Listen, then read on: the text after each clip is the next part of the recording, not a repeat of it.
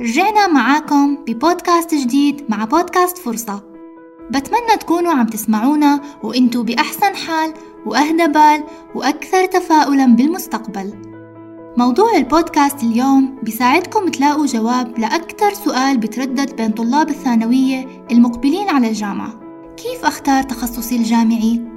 اختيار التخصص الجامعي ليس من أصعب القرارات اللي ممكن تتعرض لها بحياتك لكنه ليس من أسهلها أيضا. ما تتوقع ببودكاست اليوم تلاقي خطوات مباشرة ومعينة لاختيار التخصص؟ لأنه قبل اتباع أي خطوات لازم تعرف أكثر عن شخصيتك وتحدد اهتماماتك. رح أخبرك عن إحصائية أثبتت أنه الشخص بوصل لمرحلة النضوج المهني على معدل عمر 23 سنة. مما يعني أنه الطالب بيختار التخصص الجامعي وبيدرسه وبيتخرج منه بعدين بتبدأ تتكون عنده صورة أوضح عن اهتماماته وميوله. لهالسبب الاختيار الخاطئ لتخصص الجامعة جدا طبيعي ومتوقع بنسبة كبيرة. وبالحديث عن مشكلة الاختيار الخاطئ للتخصص الجامعي فالحل بيبدأ من معرفة الأسباب واللي ممكن نلاقيها بداية بالنظام التعليمي في بلادنا أو حتى أسلوب حياة الطالب. يعني بينهي الطالب 12 سنة دراسية وهو مع الأسف ما بيعرف اهتماماته حتى ما جرب أشياء كفاية توصله لهاي المعرفة. عدا عن إنه ممكن يكون الطالب ما بيعرف شو في مجالات قد تكون متاحة أمامه بعد المرحلة الثانوية. على سبيل المثال الطالب بيعرف مواد الفيزياء والكيمياء والرياضيات وغيرها من المواد الدراسية. ممكن بيسمع عن تخصص الهندسة بس ما بيعرف فعليا ما هو هذا التخصص أو على الصعيد العملي ماذا تعني سلسلة التوريد أو تسويق المنتجات أو غيرها من المصطلحات المهنية المتخصصة. ومن هون واحدة من أهم النصائح اللي بنبدأ فيها هي اعرف شخصيتك.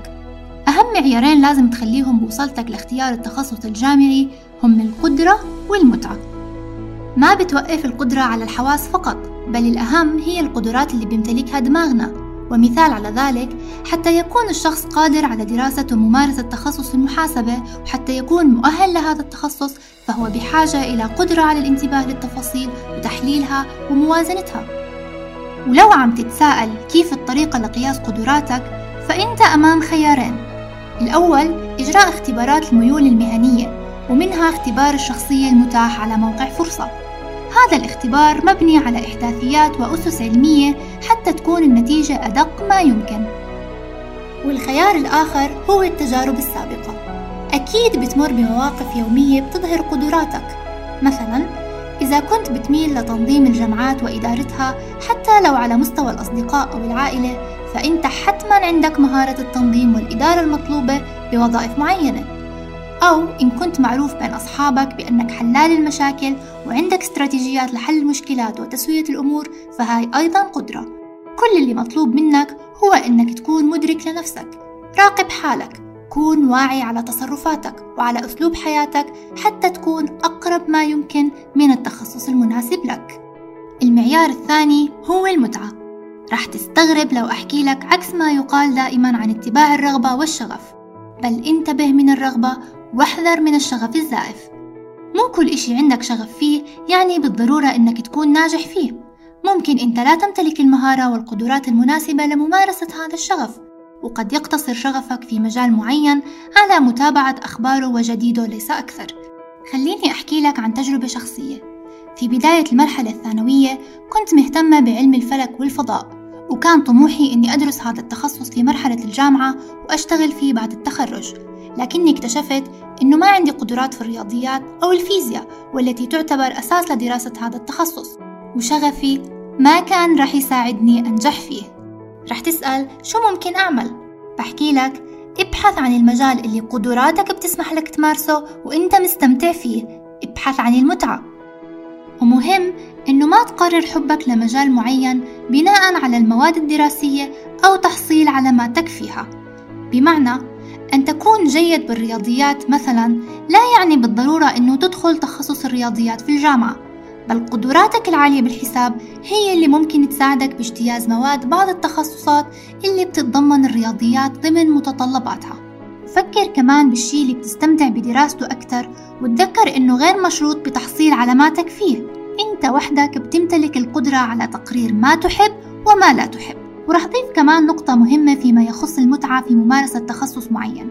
لو حطيت ببالك تخصص أو مجال معين وحبيت تسأل عنه أكثر من أصحاب الخبرة اسأل شخص يحب ويستمتع بعمله لأنه هو الوحيد القادر على توضيح إيجابيات التخصص وسلبياته أيضا لكن من وجهة نظر إيجابية. وبالنهاية لا تنسى تدور على أسبابك. كل حدا فينا عنده أسبابه الخاصة في اتخاذ أي قرار.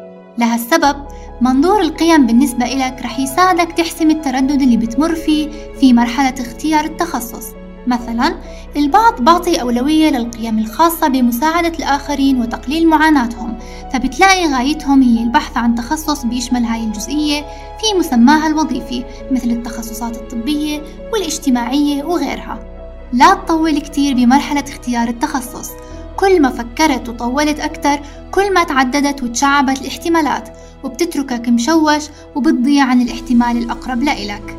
فكر بحالك وأعطي حالك وقت قصير حتى تكون مقرر وتخيل حالك بعد عشر سنوات من الآن. لا تصدق أبدا إنه هناك تخصصات جيدة وتخصصات سيئة. التخصص الجيد هو التخصص اللي أنت جيد فيه والتخصص اللي له مستقبل هو التخصص اللي أنت بتصنع مستقبلك فيه. احكي لنا في التعليقات إذا استفدت من هذا البودكاست ولا تنسى الاشتراك في القناة.